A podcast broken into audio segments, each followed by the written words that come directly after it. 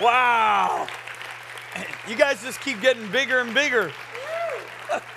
hey, it's great being here. Hey, just stay standing because I'm going to pray before. I always love to pray before I preach. But listen, I'm having so much fun here.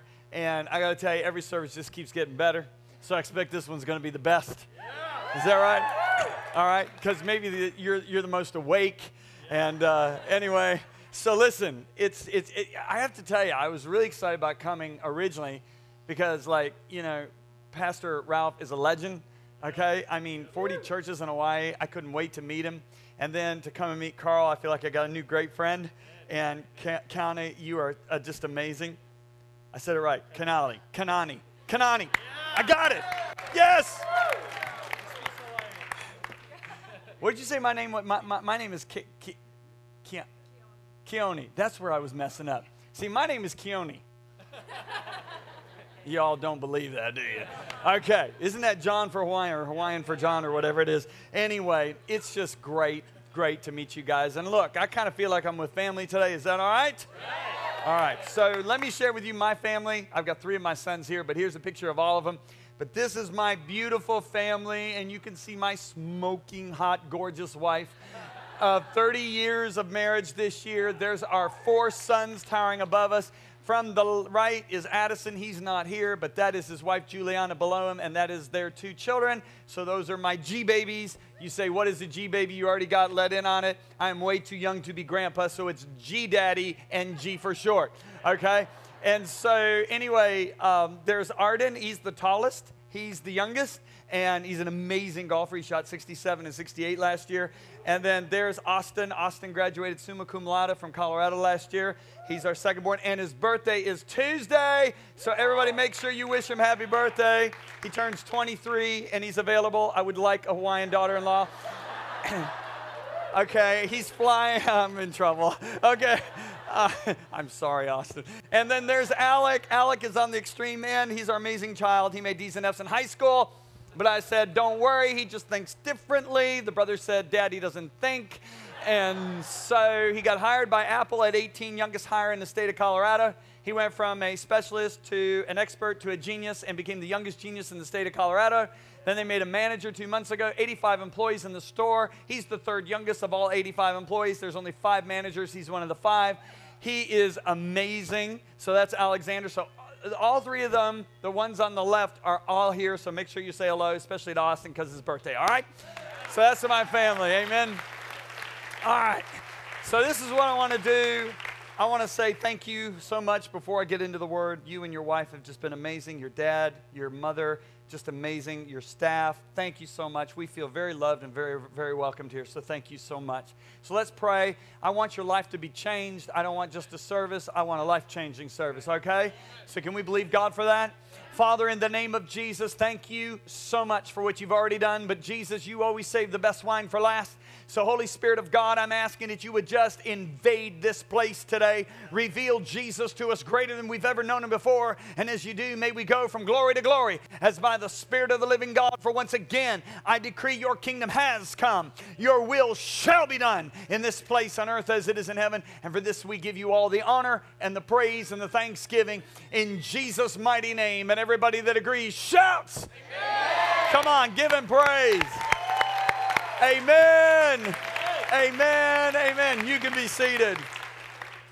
All right. So I leave here Wednesday and go on to Australia where I'll be speaking at a big conference down there in Sydney, and I'm looking forward to it. My wife is actually down in New Zealand right now, and she's just been speaking at a women's conference in a very, very great church down there. So she's heading back to Colorado tomorrow, and I go back down under, so we're crisscrossing. So, anyway, Today, I want to share with you out of the newest book I've written called Relentless The Power You Need to Never Give Up. Now, I'm going to say I'm only going to be able to share one or two chapters here today. So please, please listen. And please also, if God whets your appetite, make sure you get the book.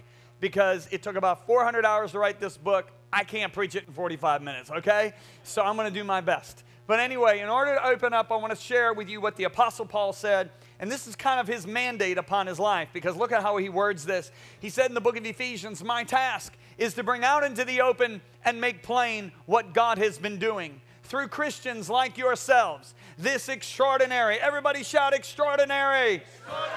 Plan of God is becoming known. Notice Paul said, I've got to bring this out into the open, I've got to make it plain. For him to say that means there is something hidden that needs to be revealed. What is hidden is God's plan, and God's plan is, one more time, his plan for your life is extraordinary. Unless it's been suppressed in you, there is an inborn, God given innate desire in every single one of you to live an extraordinary life. Amen? Amen? I mean, to illustrate this truth, just look at the most popular movies of all time.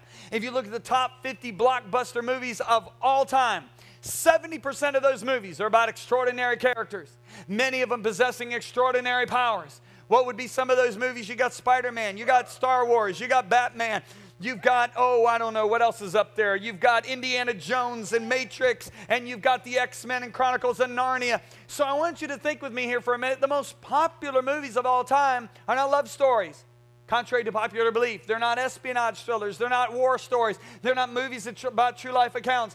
They are movies about extraordinary characters many of them possessing extraordinary powers. Why is that? Because God created us for the extraordinary and we yearn for it. And that's why we go to these movies.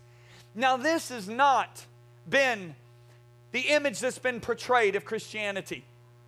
You know, one of the things that kept me from becoming a Christian for so many years, I actually avoided it, was the image that was portrayed of Christianity. I mean, I, like so many other people, saw Christians as backward, ignorant, and passive people. I mean, the, the concept of pioneers who lived and thought outside the box and lived in extraordinary ways just didn't come to mind when I thought about becoming a Christian. I thought if you became a Christian, you lose individualism, you forego creativity, excellence, passion, the ability to excel in life. However, this is not what God says. For God says in Genesis 1:27, God created human beings to be godlike. Everybody say godlike. godlike. How many of you know God's not ordinary? He's definitely extraordinary. According to this scripture, we were created to reflect His nature. So, it is the will of God for you to live an extraordinary life. It doesn't matter if you're in the ministry, if you're in government, or if you're in the business world, or if you're in retail, or if you are working in medical field. God has created you to live an extraordinary life in the realm of influence that He's called you to. So, the first question we need to ask is how do we do it? How do we live the extraordinary life that God has created us to live? Would you like to know the answer? The answer is the grace of God. Now, this is where the huge, and I mean huge, disconnect occurs in the American church. Two and a half years ago, a nationwide survey was done all across the 48. The only people polled in this survey were born again, Bible believing, Sunday morning Christian, er, Sunday morning church attending Christians in this survey, the question was asked give three or more definitions or descriptions of the grace of God. Now, I bet you can guess the results. The overwhelming majority of the responses were salvation. That's the first thing people think of when they hear the grace of God. Another one is forgiveness of sins. Another one is a gift, a free gift that you cannot earn. Now, I'm so glad Americans understand we're saved by grace and only by grace. You cannot earn that grace, you can't merit it because it is God's gift. And by the grace of God, our sins have been remitted. Thank God Americans understand that, right? However, this is where the tragedy occurred in this survey. Only 2%. Now, I didn't say 20%, I said 2%. It was actually 1.9% of those over 5,000 that were polled said that grace was God's empowerment. Yet, this is exactly how God Himself represents His grace. For He said to the Apostle Paul in 2 Corinthians 12, verse 9, My grace is all you need for my what? Power. For my what? Power. My power works best in your weakness or your human inabilities. So, if you got a red letter edition of the Bible, you go to this scripture where all the words of Jesus are in red and all the other words are in black. Go to this scripture these words aren't black, they're red, which means these are not the words of the Apostle Paul, they are the words of God Himself. So God refers to His grace as His power, yet only 2% of the American Christians understand that. How does the Apostle Peter refer to the grace of God? He says, Grace be multiplied to you as his divine what? Power. Shout it. Power. Has given to us all things that pertain to life and godliness. So the Apostle Peter refers to the grace of God as his divine power, yet only 2% of the American Christians understand this. Let me go deeper. Let me be academic for a few minutes. Let me go to the Greek word that is used for grace in the New Testament. It is the Greek word charis. Now, Strong's defines this word as gift, favor, benefit, gracious, and liberality. If you take this initial definition that Strong's gives, couple it together with selected scriptures in the book of Ephesians, Galatians, and Romans, you're going to get the definition of grace that the majority of the American Christians are familiar with. However, he doesn't stop there. He continues to define this word as the divine influence upon the heart and its reflection in the life. So you can see there is an outward reflection of what God does in our heart through his grace. That is the empowerment of grace. If you look in Acts chapter 11, Barnabas goes to the church in Antioch, and the Bible says he saw the grace of God on the people. He didn't hear about the divine empowerment, he saw it. Are you with me? That was reflected from their life. Are you seeing this?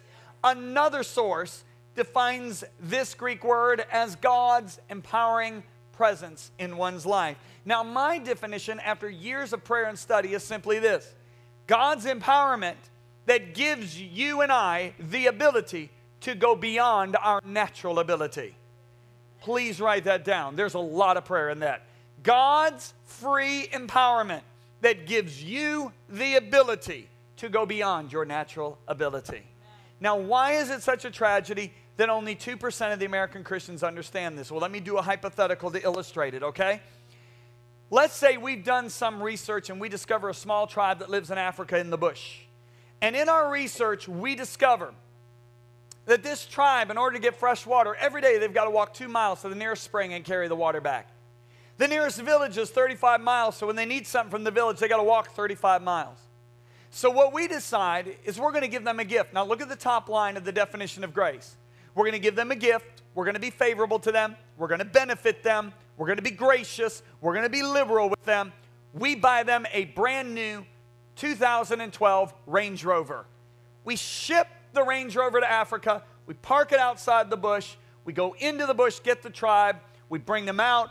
We show the chief the park tri- Range Rover and we say, This is our gift to you because we love you so much. We put the chief in the passenger seat, we fire it up, we tell him about the air conditioner, we tell him about the heater, we tell him about the XM satellite radio where they can hear the national championship game Monday night.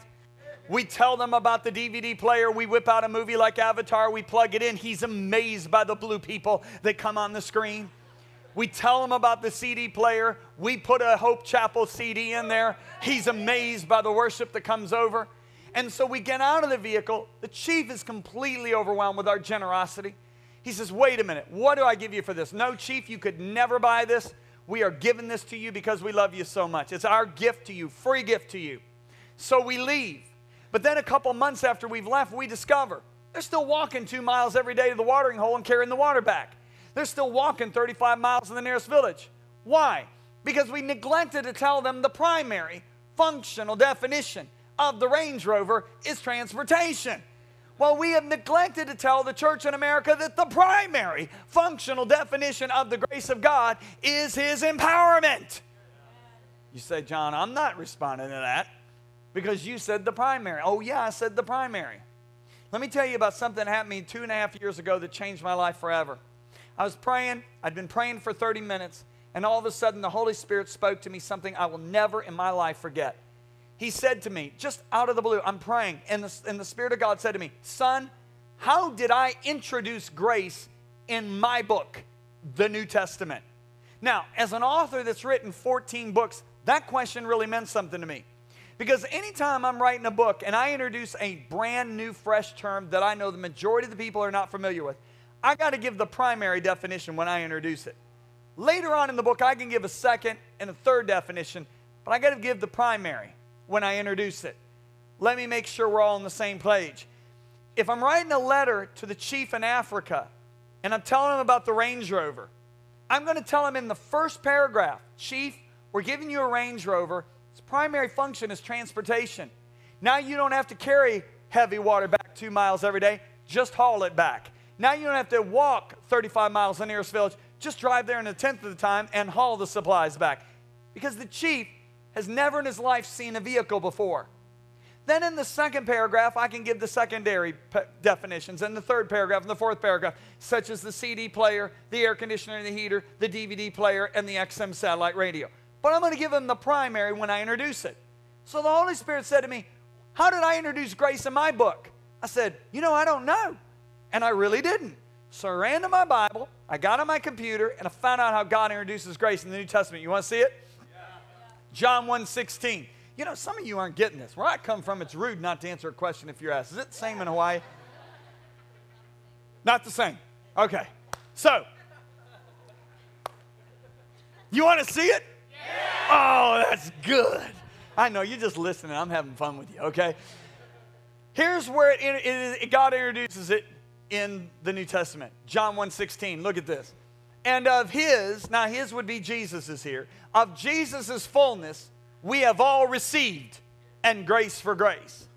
Now, what does grace for grace mean there? Because I don't talk in that kind of language.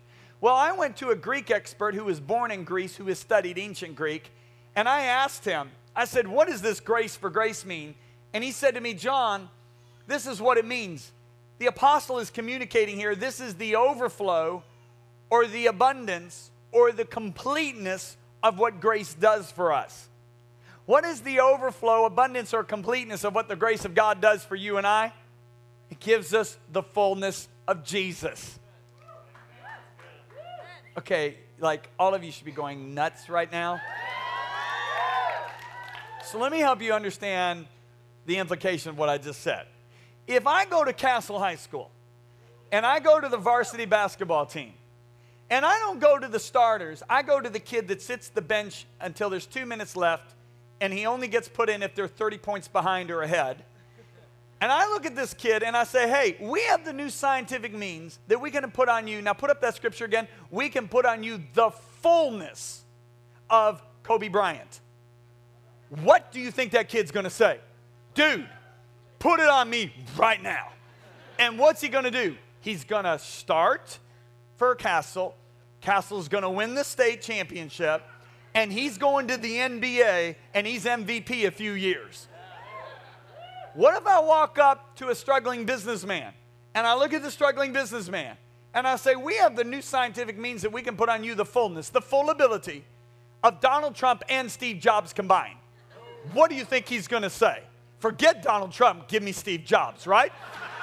No, that's not what he would say. That businessman would go, Shoot, dude, put it on me right now.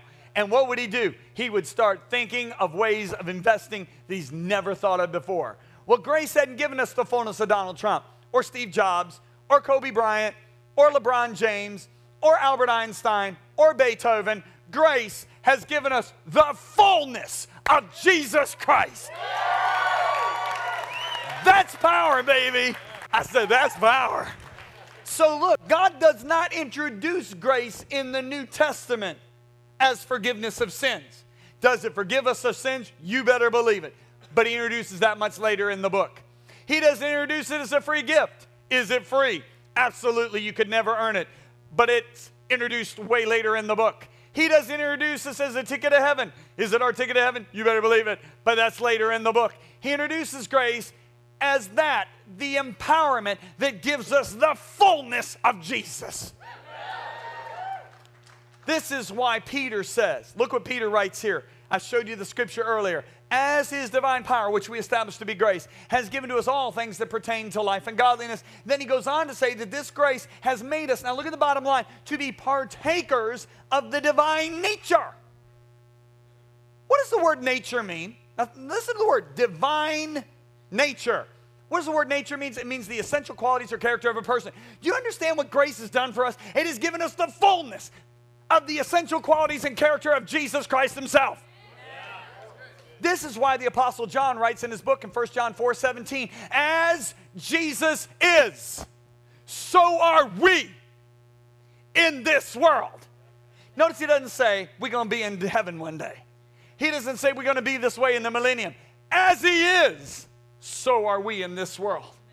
This is why I get so angry when some teacher, some preacher, some pastor stands up with this ridiculously false, humble voice and goes, Well, you know, we Christians, we're really no different than sinners.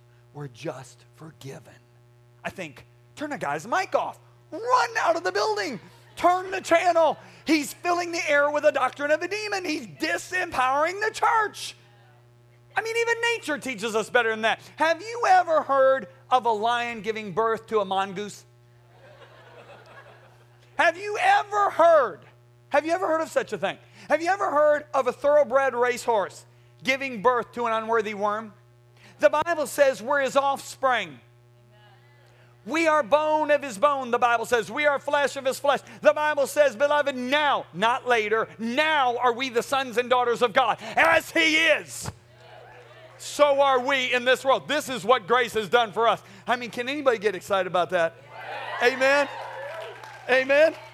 I got the cord running out my arm here. Man, I'm excited. I preach myself happy again. Hallelujah. This is why the Apostle John says, he says this. He says, Those who say they live in God should live their lives just like Jesus lived. Now, wait a minute. How are we supposed to do that? Okay, let me give you a little hint. I'm going to ask a lot of questions over the next several minutes. 99% of the answers are going to be grace. Okay? So, let's try this again. Put that scripture up. Those who say they live in God should live their lives just like Jesus did. How are we supposed to do that? Ah, you guys are so smart. okay, so the next thing we got to talk about is how did Jesus live? Well, first of all, he walked in extraordinary godliness and purity, correct?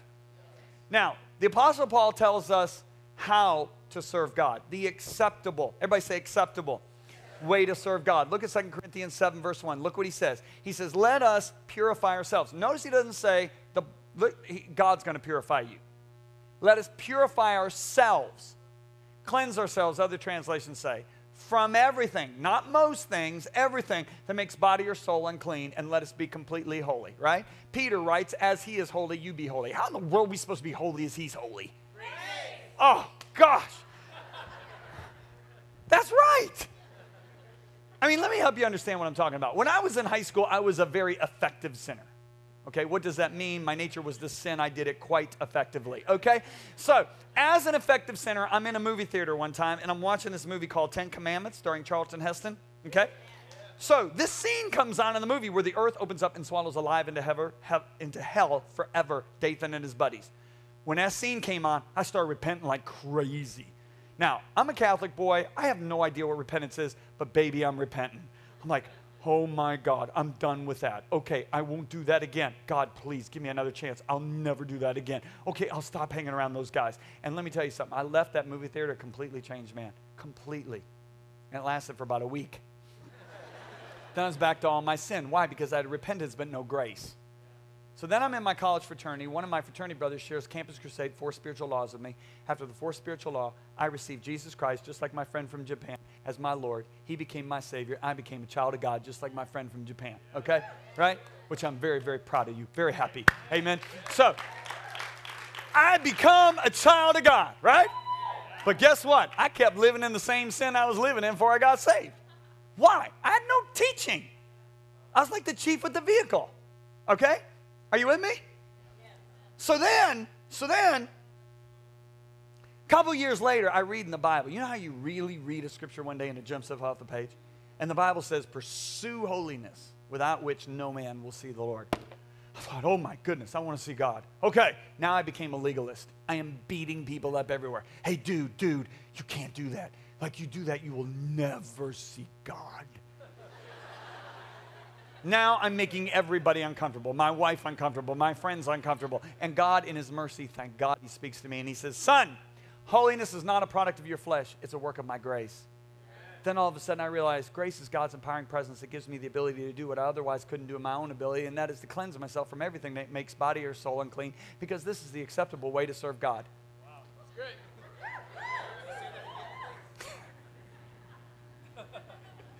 That is why the writer of Hebrews goes on to say, Let us have what? Grace. Let us have what? Grace. By which, or in other words, it empowers us to serve God acceptably. Are you seeing this? So, you know what this means? 98% of the Christians in America are trying to live godly in their own ability. How do I know that? That's a fact. How do I know that? The reason I know that is you can't have anything from God unless you believe. Nothing, right? And you can't believe what you don't know. So if only 2% of the Christians in America know that grace is God's empowerment, that means 98% of them are trying to live godly in their own ability. Now, do you know what happens if you try to live godly in your own ability? One of two things happen. Either you become a hypocritical legalist, or you become a loosey goosey, make up some strange doctrine that grace covers all the sin I love, standing on very thin ice person. But when you understand that grace is God's empowerment, you become a happy person. That is why the Apostle Paul goes on to say in the same neighborhood in 2 Corinthians, we beg you who have received God's grace to not let it be wasted. How in the world could you ever waste God's grace the way we've preached it in America? Can I illustrate our grace that we preach in America?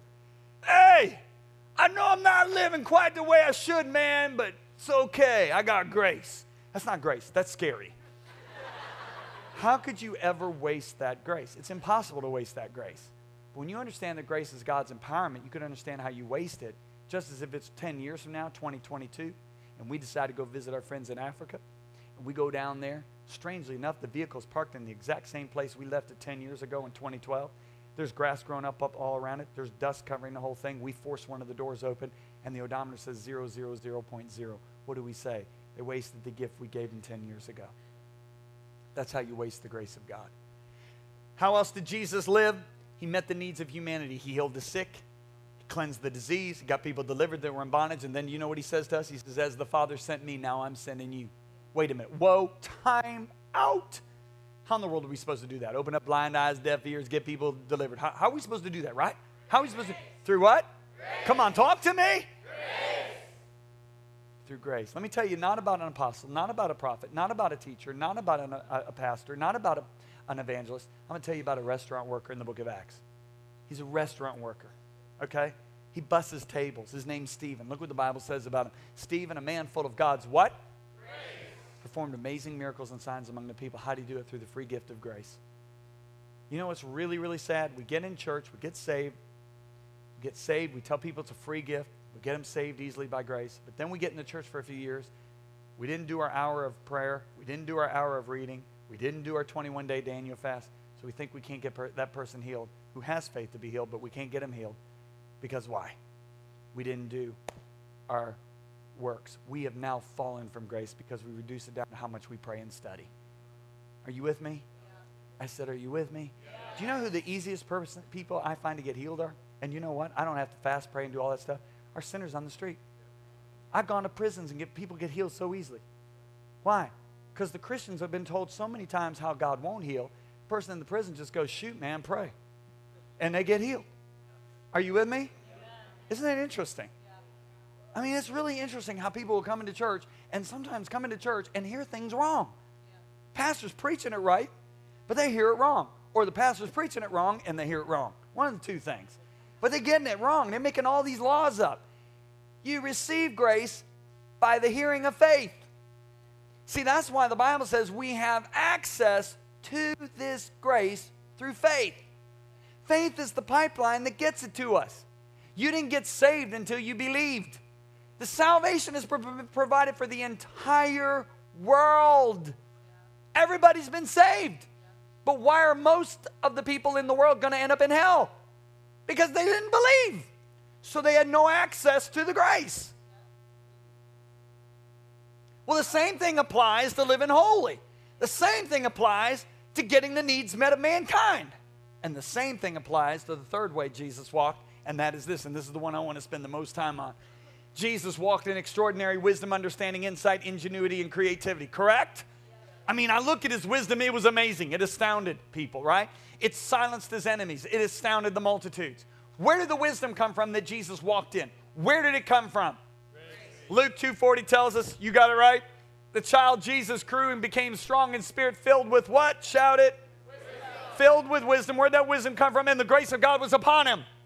Now, if grace is just forgiveness of sins and a ticket into heaven, like we preach in America, why did Jesus need grace? He never committed one sin. And he certainly didn't need a ticket to heaven. When you understand, though Jesus was the Son of God, but he stripped himself of all of his divine privileges and walked this earth as the Son of Man, therefore he needed grace's empowerment to walk in the wisdom he walked in. And wow, what wisdom did he walk in? His wisdom literally saved a woman's life one time. One time, these religious zealots, they catch this woman in the act of adultery. In the very act, they, ca- they drag her out of the place, half naked, right? Drag her right into the open temple square. First of all, I want to say, where is the guy? Come on, man, where's the guy? What you, what are you just getting a woman for? So they throw this woman in front of Jesus.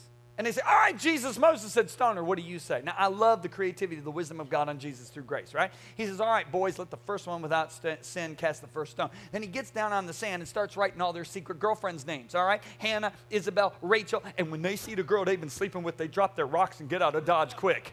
His wisdom literally saved that woman's life. Another time, he's walking by the seashore, and there is a professional fishing company having the worst day of their career. Can you imagine? You own a retail store, you don't make one sale all day. That's the kind of business day this professional fishing company's having.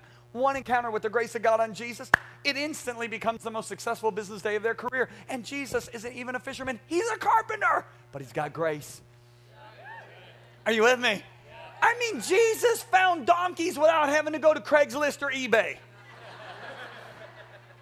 I mean, he can pay his taxes without going to the H&R Block guy. He's amazing.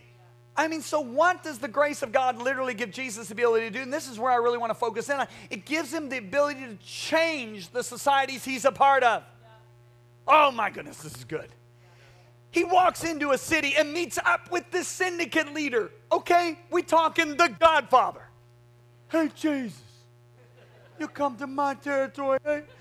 One encounter with the grace of God and Jesus, and Zacchaeus immediately goes, I'm never stealing again.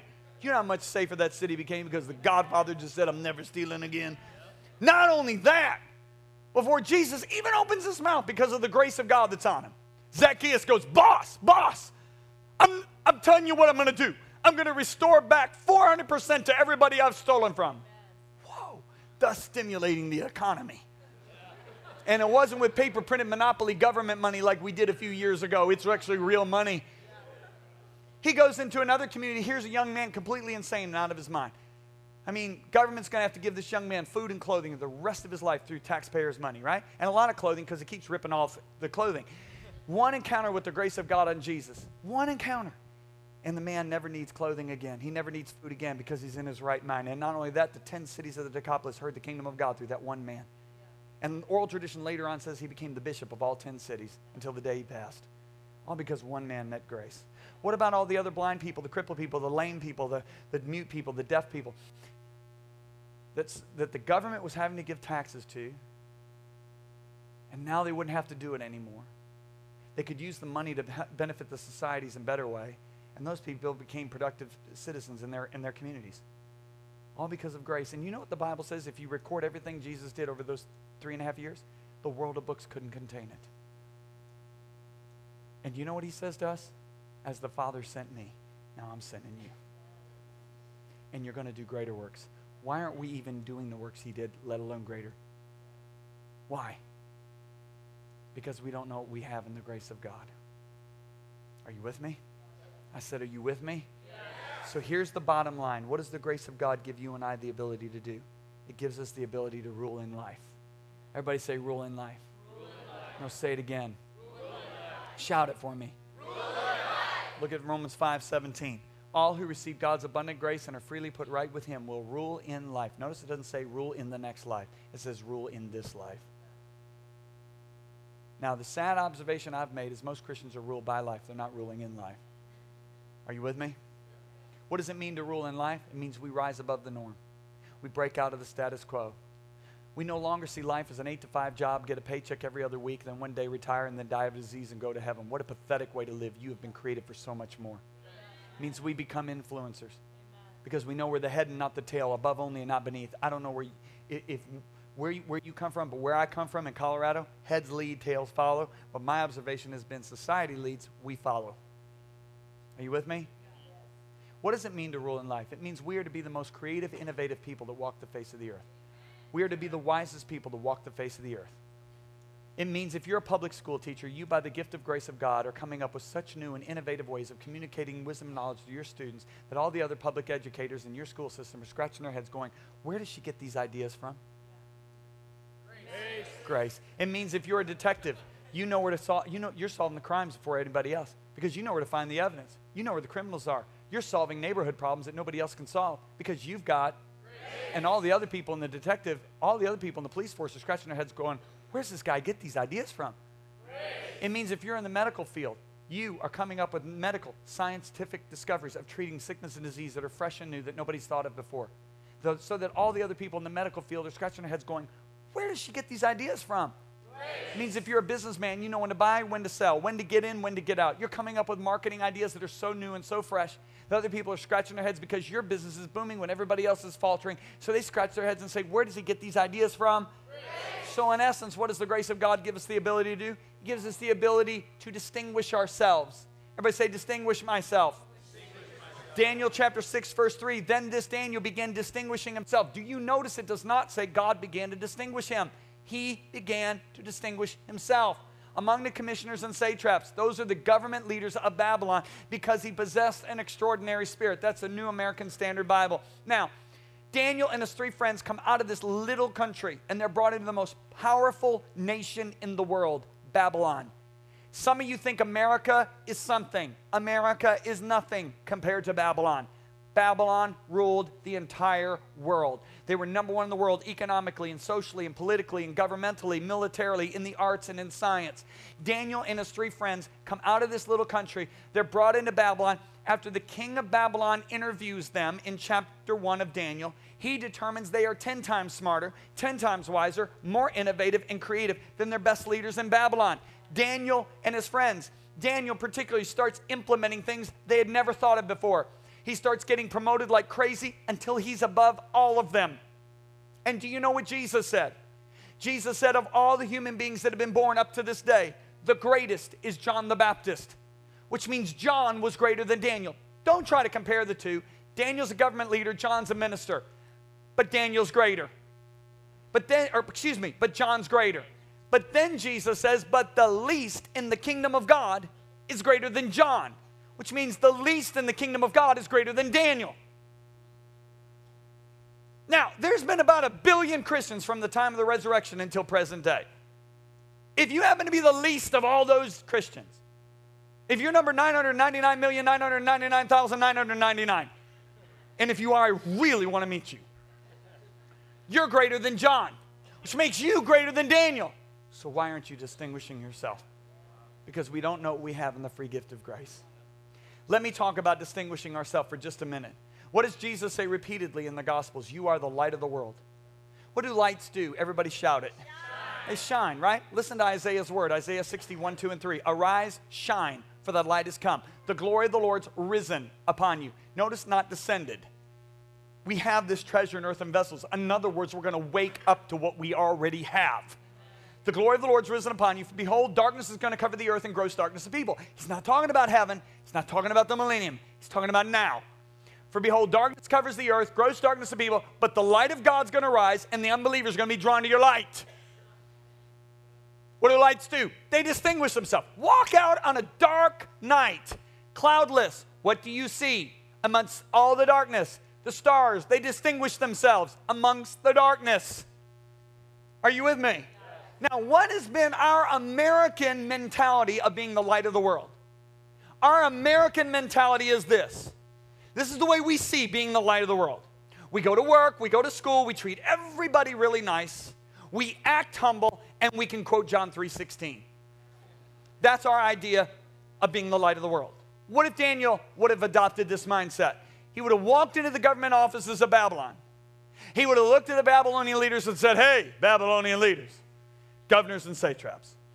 The Lord is my shepherd, I shall not want. That's Psalm 23, verse 1. You know what those guys would have said when he prayed at lunch? Because he prayed every day at lunch? They would have said, We hope that lunatic prays all afternoon. He is so positively weird. Why did they make it a law that he couldn't pray? Because he was 10 times smarter than them, 10 times wiser, 10 times more innovative, 10 times more creative. He's coming up with ideas they've never thought of. He's getting promoted like crazy over all of them. And they're scratching their heads and they're going, We have been trained by the finest teachers, the most knowledgeable scientists and teachers and leaders in the whole world. He's come out of this little country. Where does he keep getting these ideas from? It must be this thing called prayer, let's make a law against it. And we thought it was treating people nice and quoting a scripture or holding up a scripture board at the football game. But listen to Jesus' words Let your light shine that men may see your good works that they're wrought in God, not hear your good scriptures. Are you here? I have a friend. I've shared with, about him every service. His name is Ben Gibert, Vice President, Chrysler Corporation. He's an African American brother, okay? Now, you notice I didn't say he was Vice President of Annie's Muffins. He's Vice President, was Vice President of Chrysler Corporation. He's been promoted since. We're at dinner a year and a half ago, almost two years ago. And Ben looked at me and he said, John, before I was vice president of Chrysler Corporation, I've never shared this with you. He said, I was on the senior design team at General Motors. He said, that's a very elite team. It's a large and elite team. He said, being on the senior design team, they do a cost production analysis on each of us every year. Cost production analysis is simply this how much our innovations save the company and how much our innovations make the company. They add those two figures together. That's each employee's cost production analysis on the senior design team. He said, I was reading in my Bible that Daniel was 10 times smarter, wiser, more innovative. He said, Shoot. I crossed my arms and said, God, that's the Old Testament. That's, I'm under grace. I should be at least 10 times better than anybody in the senior design team. He said, I started praying that way. He said, that year, the number two guy on the entire team, the number two guy, was $35 million. That was his cost production analysis. He said, I was $350 million. I was 10 times better. There's a couple on our staff named Jim and Kelly Townsend. They have a son named Tyler. 11 years old, looks like toothpicks. He's in my meeting, and he hears me talking about this. He turns to his mom and dad. Says, Shoot, I'm going to be 10 times better football player than anybody out there this year. So he's on the citywide. Now, Colorado Springs, a half a million people. Okay, so take everybody you got on this island and reduce it in half. That's how big. Okay, all the 11, 12 year olds of the city. He's 11. Okay, the number two rusher on the entire league ran for 490 yards that season. He ran for 900 yards.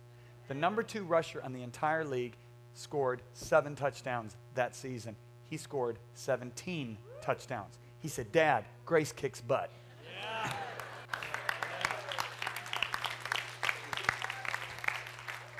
I could go on and on and tell you other stories. I mean, there are so many amazing stories, but I think the most important thing to do is tell you my story.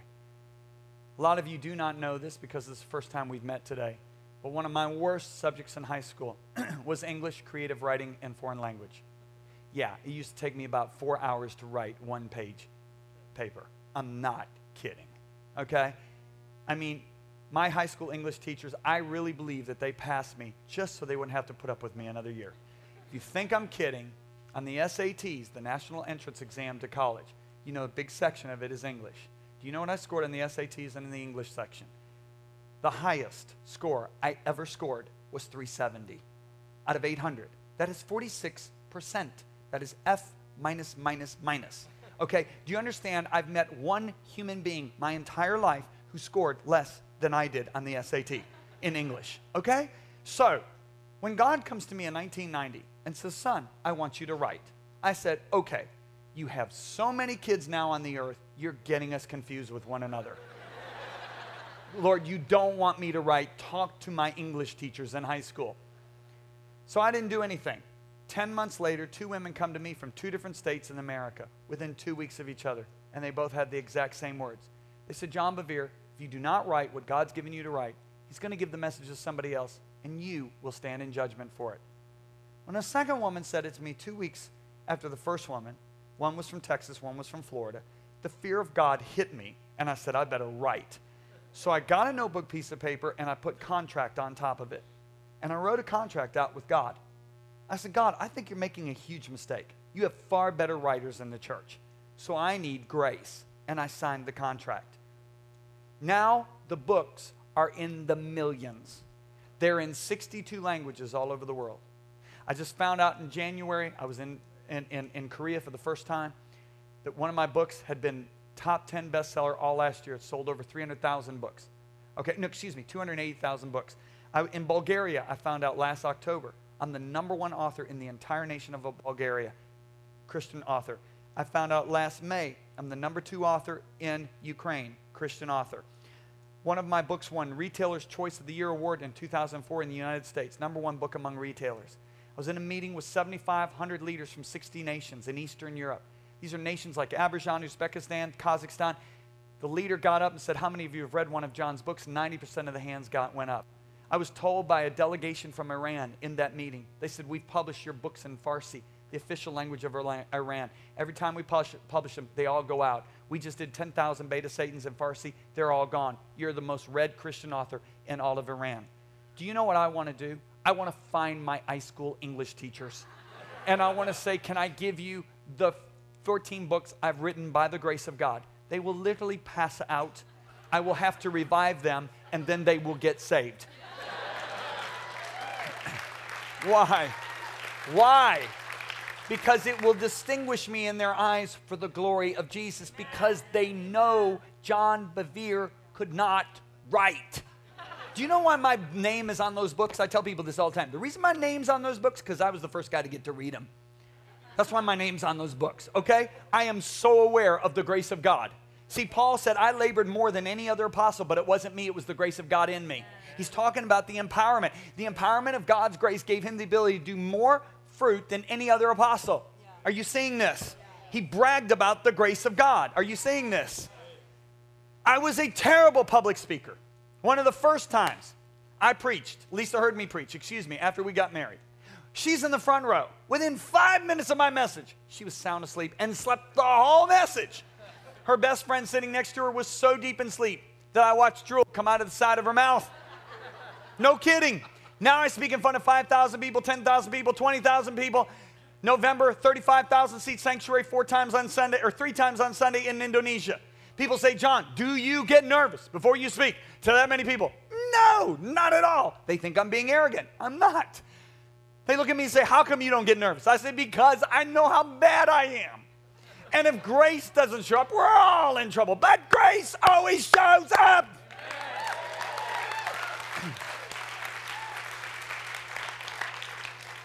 This is why Paul said, Not many mighty, not many noble, not many wise, not many strong are called. Why does he say that? Because the mighty, the noble, the wise, and the strong will depend on their own ability. Think about it. You're 10% smarter than the person you work next to, the unbeliever you know. Why do you need God's grace? But Paul was one of the noble ones that said, I count it poop because I want the resurrection power of his grace on my life. Let me end it with this. I've actually got a little time left. How many of you know God wrote your life story before you were born? Come on, how many of you know that? Seriously. Look, how do I know that David wrote it? Look at what David said. David said, You saw me before I was born. Every day of my life, look at this, every day of my life was recorded in your book. Hey, did you know that there was a book written about your life? Yeah. President Obama is not the only one that has a book written about his life. You have a book written about your life. And the author is God. Now, look what he goes on to say every moment was laid out in that book before a single day of your life began. God wrote your life story before you were born.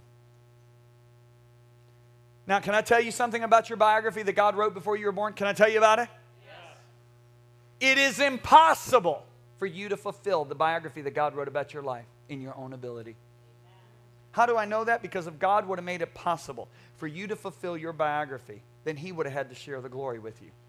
And God said, I'm not sharing my glory with anybody. So God on purpose made your biography beyond your ability, so you'd have to depend on grace to fulfill it.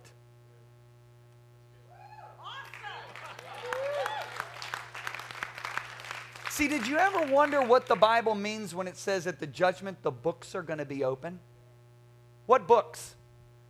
What books are going to be open? The book he wrote about your life, the biography before you were born. Now you got to realize, as Christians, we're not going to be judged for our sins, but we are going to be judged. Our sins have been eradicated. But we're going to be judged for is the life we lived and how we used what He gave us, right? Amen. Now let me tell you something. You won't be judged at that judgment, you're a believer. You will not be judged according to what you did. You'll be judged rather on what you were called to do. Some of you are not getting that. I'll illustrate it. At the judgment, you would have heard something like this John Bevere, son, step forward, please, and give an accounting of your stewardship. And you would have seen me walk up to the throne with Jesus standing there in all of his glory. And Jesus would have said, Son, where are the millions of people that I called you to impact through your writings? Where are they? Uh, uh, uh, uh did you say writings? Yeah, I called you to write these books. Where are the people that you impacted through the books I called you to write? I, I think you've got us me confused with somebody else. My ninth grade English teacher's over there. My 11th grade English teacher's there. Jesus, I couldn't write. I scored 370 on the SAT. Talk to them. Son, where are the millions I called you to impact through your books? I would have been judged according to what I was called to do, not what I did. And 2% of us know what grace is. That's scary. What's going to happen with American Christians when we stand before the judgment seat?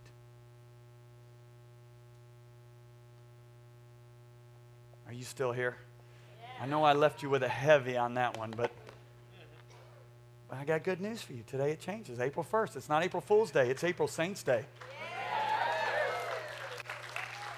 Today it changes because you just found out what you've got in the grace of God.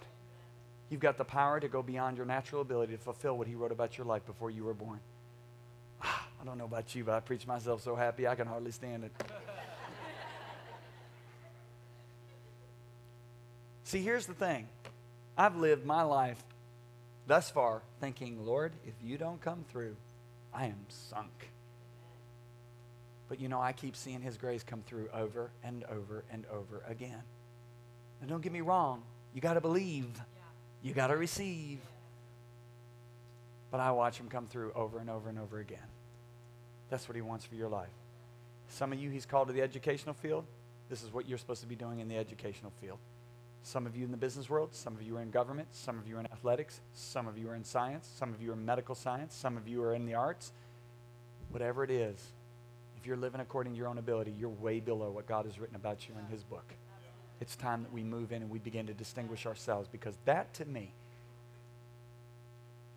what I see in the scripture is how there's going to be massive evangelism in these last days.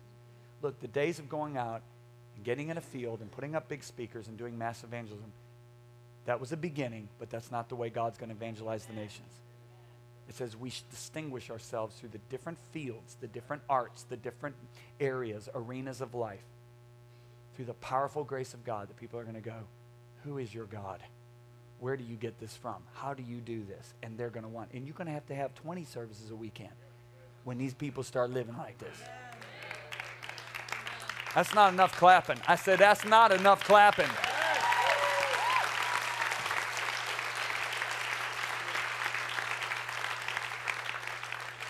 You're going to show them the strength of your God, and then you will declare it.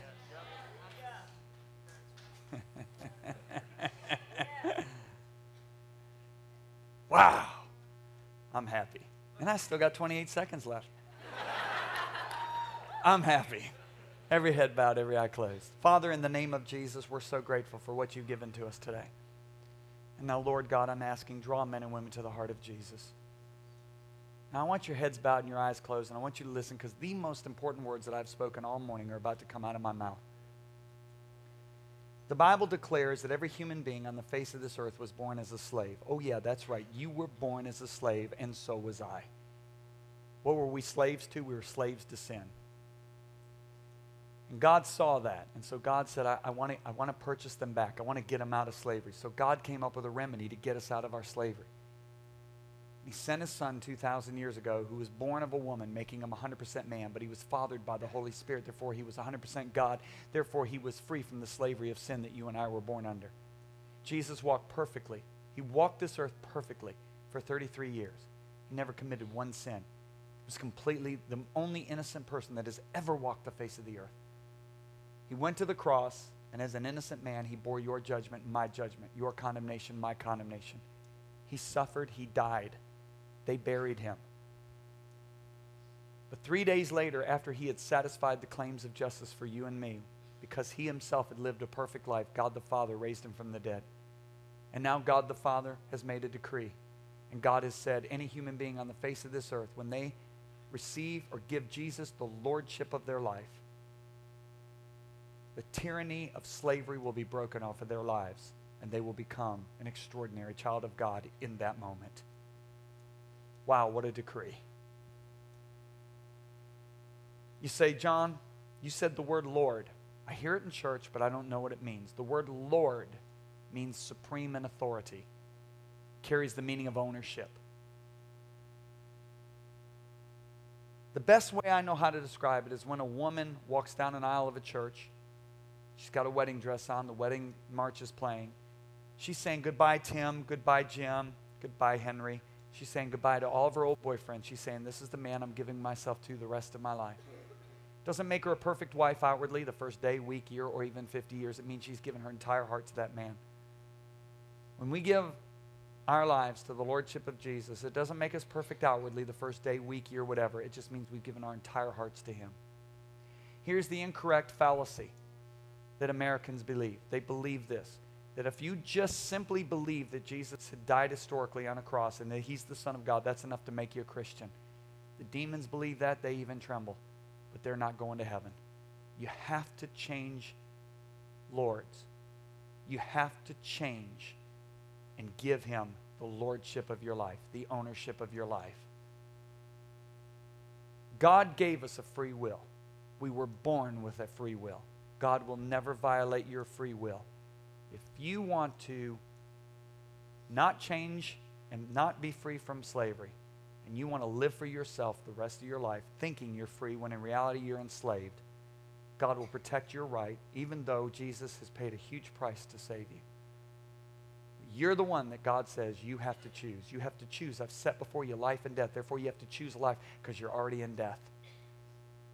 So here's the thing I want to ask. I want you to ask this, answer this question. Who, who owns your life? Some of you sitting there right now, you're saying, Truth be told, John, I still own my own life. Well, in reality, you're a slave. You think you own your own life, but you're still a slave of sin. But you still own your own life you haven't given your life to the Lordship of Jesus. I want to give you a chance today on April 1st, 2012, to become an extraordinary child of God. The price was paid over 2,000 years ago. Now is your chance to become a child of God. So if you're in here and you'd say, I want to give my life to the Lordship of Jesus, I want you to simply raise your hand up. Right where you're seated, just lift them up high. Please put them up high. Don't fool yourself in such an important decision by avoiding it. If you say, John, I want to burn in hell forever, God will protect your right to do it. But you've got to make a decision if you want to change and become a child of God. Just put your hands up high. Hands are up all over this building. They're up all over this building. I want you to do something. Put your hands back down. And I want to pray with you. I want you to say this. Now, I want to make sure nobody missed If you didn't put your hand up, I'm going to give you one more chance. Every head's bowed, every eye closed. And you say, John, I, am feeling this tugging right now. Yeah, that's the Holy Spirit wooing you to life because He doesn't want you to go to hell. God doesn't want you to go to hell, but the devil does. So the devil's warned for your soul right now. So I'm going to give you one more chance if you didn't put your hand up. I'm going to give you one more chance. Every head bowed, every head closed. You say, John, I want to receive Jesus as Lord. I want eternal life. Put your hand up right now. There it is. There it is. Hands are up all over the building. All right, put your hand back down, and I want you to pray. There's probably about 30, 35, 40 people raise their hands. I want you to say this with me God in heaven. Okay, wait a minute. Everybody in the building that's saved, I want you to pray with these people. Now, let me explain to you why we're doing this. The Bible says, with the heart one believes to right standing with God, with the mouth confession is made to salvation. God made it so simple that it's just like that girl when she gets married. She makes her vow of faith to that guy. This is what you have to do now. And so I want you to pray this out loud with your mouth where your ears can hear it. And I want everybody else that is born again, a child of God, to pray with these 35, 40 people. All right? Can we do that? Say this with me God in heaven, thank you for sending Jesus. Forgive me for living my way. I'm so sorry. I've lived apart from you, my Creator. But this day, April 1st, 2012, I give my spirit, soul, and body. I freely give it to Jesus Christ as my Lord and Master. Thank you that according to your word, I have become a child of God in this moment of time. Jesus, come into my heart by your Holy Spirit. Change me and make me the extraordinary child of God you've created me to be. I'm yours from this point forth forever. You are my King. In Jesus' name, amen. Now give him praise. Come on. Yes. Yeah. That is exciting. Alec, you want to come help me? Here comes Alexander, the one who thinks. You know what Apple's motive, uh, motto is? Think differently. I don't know if I told you that. This is Alec. Everybody say, hey, Alec. All right. So it is impossible for me, and please understand this is not a commercial, this is an extension of the ministry. It's impossible for me to preach to you what took 400 hours to write. I can't preach it in one service. As a matter of fact, I covered two chapters. There's 18 chapters in the book. My son read 15 chapters in one day. He said, Dad, I couldn't put it down. He said, I believe it's the best book you've written to date. And so this is what I did when I realized I could not preach. Did you notice I didn't even get to the relentless part? That's the most important part of the message. I didn't even get to it, okay? So this is what we did. We had um, hundreds of people flying from the United States, all over, even Hawaii, last summer, and I did 12 30 minute messages. And I walked through this book chapter by chapter by chapter. So there's 12 30 minute messages. That's it. So there's DVDs, there's 12 30 minute DVDs, okay? Then there's 12 30 minute CDs, and then we have the devotional journal. Now, this is the gem. We spent a lot of time on this. There's a lot in here that's not in the book. There's a lot in the book that's not in here. Every day you spend 15 minutes. This is made for individual or family study. 15 minutes in this. You read one chapter in the book a week, one DVD a week, one CD a week for 12 weeks. What is it designed to do? It's designed to bring the creative, extraordinary life that God has created you to live out of you, out of you, okay? This is what I don't want to see happen. How many of you got something out of today, honestly? All right, I don't want to see five weeks from now you're back to life as usual, except now you're frustrated because you got the knowledge here, but it's not here. The Bible says faith comes by hearing, and by hearing, and by hearing, and by hearing, and by hearing. It's repetitive. That's how it gets from here into here. And when it gets to here, that's when it begins to produce. All right? I'm, I'm almost alarmed sometimes at how casually we take the Word of God nowadays. Not in this church. That's what I love about this church. You're a studious church. So study to show yourself approved. That's what the Bible says. Are, are you with me? Yeah. Now, we have the suggested retail price is one price. If you go to the bookstore tomorrow, it'll probably be that suggested retail price. We've cut it in half because I want everybody to get this because I really want to see this church go from glory to glory. All right? I do want to say this. I'm very, very sorry. I sent 80 of these curriculums. As of the first service this morning, they were completely gone. So last night and the first service wiped them out. Last service, we had not one left. We have this is the last one. So the first one to the table gets this one, okay? So don't hurt anybody, okay? All right. So this, but this is what I'm going to do. We're going to go ahead and sell these as if they were here. And you can put down your credit card, your checkbook, whatever you want to do. And what we're going to do is I'm going to have my office FedEx it on Tuesday. It will be here Thursday. You will have it Sunday to pick up. I'll pay the express shipping. We won't charge any more for that. I just want to do that because it's my fault I didn't bring enough for you, okay? You really blew me away on how hungry you are, okay? So they'll be out there to help you. There are other things out there on the table. I'm not going to take the time to talk about it. We'd be here another hour. But I do want to say this. When you get one of those curriculums, not only will you be helping your family, your life, but you'll be resourcing four pastors in another nation. Four pastors with that same book because this year we're giving 235,000 of those books out to pastors and leaders in 20, 25 nations, 27 nations this year. Last year we gave 271,700 books to pastors and leaders in 45 nations.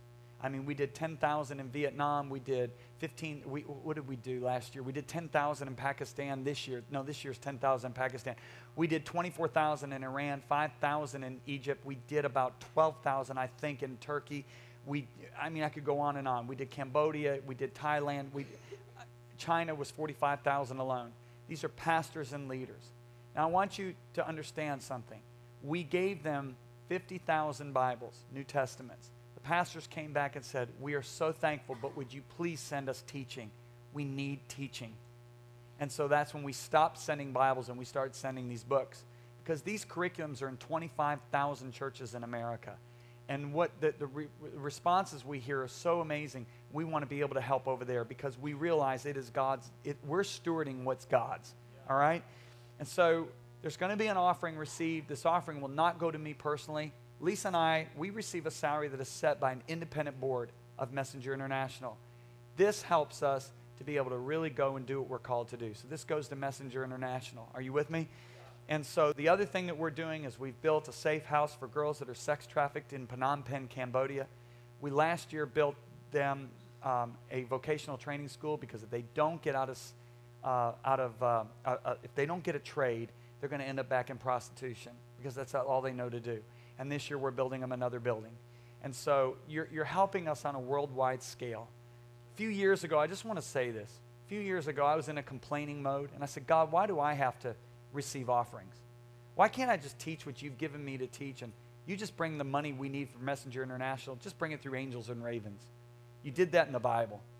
And the Lord spoke to me and He said, I don't want the angels and the ravens getting the credits for the millions of souls that I've called you and Lisa to impact by my grace. Then I realized that Paul said, when you give into the ministry, you become a partner. Amen. Your tithe belongs here. That's your first 10%. That doesn't go to us. That doesn't go to, you know, any other evangelistic ministry. It goes to your local church. This is something you get to do. It's called an offering. You get to invest. So someday you'll stand before the judgment seat and Jesus will say, I want to show you the hundreds of thousands of souls you impacted in Pakistan. You go, I never went to Pakistan, Jesus. You sowed into Messenger International. They did 10,000 relentless books to Pakistan pastors. They did the curriculum to Pakistan pastors because we're doing the curriculum too. And they also had a TV program that aired in Pakistan. These are the people you impacted. You get credit for those souls forever. To me, that's the greatest reward for giving. That's the greatest reward. I mean, yeah, you plant a seed, the seed will produce more seeds. That's elementary. Jesus said, Give and it'll be given to you. That's such, that's, that's, that's a benefit. The real benefit is you're impacting souls all over the world for eternity. So thank you so much. It's been an absolute honor being with you. I can't believe this is my last service, although I am ready to take a break because I have talked so long. I have such admiration for you, pastors. You do this every week. So, anyway, it's been an honor. It's been a privilege. Thank you for who you are and for the way you are glorifying Jesus in this state. God bless you. Here you go, Pastor. Thank you. Thank you. Can you guys thank him? Come on. Thank you so much. Thank you, guys. What a blessing. Wow. Thank you. Well, you guys were blessed today. Well, we are going to take a special offering right now, and you guys just heard where it's going. I don't even have to elaborate on all that. You know the difference that we're going to be making. And we are, as a church, have been trying to stretch and practice our generosity muscles. Amen? because we know the good that it's going to. We know that God's going to touch the world, and um, and praise God, it even comes back to us. So we're going to pray over it real quick before we pass it. Put the brakes real quick. We're just going to pray over this, and then we will pass the plate, and uh, Kanani's going to come up and end our service for us. Let's let's pray. Father God, we thank you so much, and um, Lord, I pray that we receive and we retain what we heard this morning. Lord, that it should challenge our thinking. We thank you for that, Lord. It brings us into a greater understanding of what was already written in your word, Father God. That, as uh, John said, it was something that was previously hidden, that Paul had to make it known. He had to bring it out, his plan for us to live extraordinary lives by the power of God's grace in us, Lord. And I pray that we would take it from our head to our hearts. Lord, that we would uh, stay in your word, Father God, that we would begin to pray to be 10 times smarter, 10 times stronger, 10 times more creative, 10 times more influential, Lord, in all of our lives. Lord, that we understand that the evangelism is going to come through each and every one of our lives here. It's not going to be the big crusades and campaigns, but it's through each of us living and fully embracing the God given abilities that you've, you've called us to, Father God. That we wouldn't discount ourselves by what we think of ourselves or what this world thinks, but we would embrace who you've called us to be, Father. And that's what we're going to be accountable for on Judgment Day. So, Lord, right now, we use this opportunity to sow seeds of blessing into multiplication, into the resourcing, into the teaching, and into the books and the materials that are going to go bless churches and Christians around this world. Lord, what an honor that we get to give towards this. Lord, I pray that we would not give reluctantly or with stinginess, Lord, but with generosity, knowing that this is going to furthering your kingdom worldwide, that we can sit here in Kaneohe, Oahu, Hawaii, and we can make a difference around the world simply by writing a check right now or swiping a credit card or whatever we need to do, Lord, to just see this ministry go out around the world. We thank you for this opportunity to partner with you, to partner with Messenger International and John and Lisa and all the others involved in their ministry.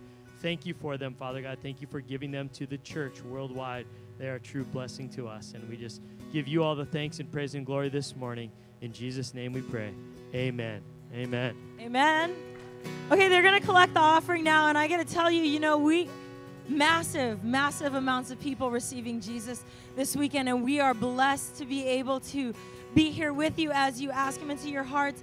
We want to make sure that after service that you go to the welcome lounge. If you prayed with John, go to the welcome lounge. We want to give you a Bible. We want to get you a journal, the tools that you need to get started in your journey because it's going to be an amazing, exciting one.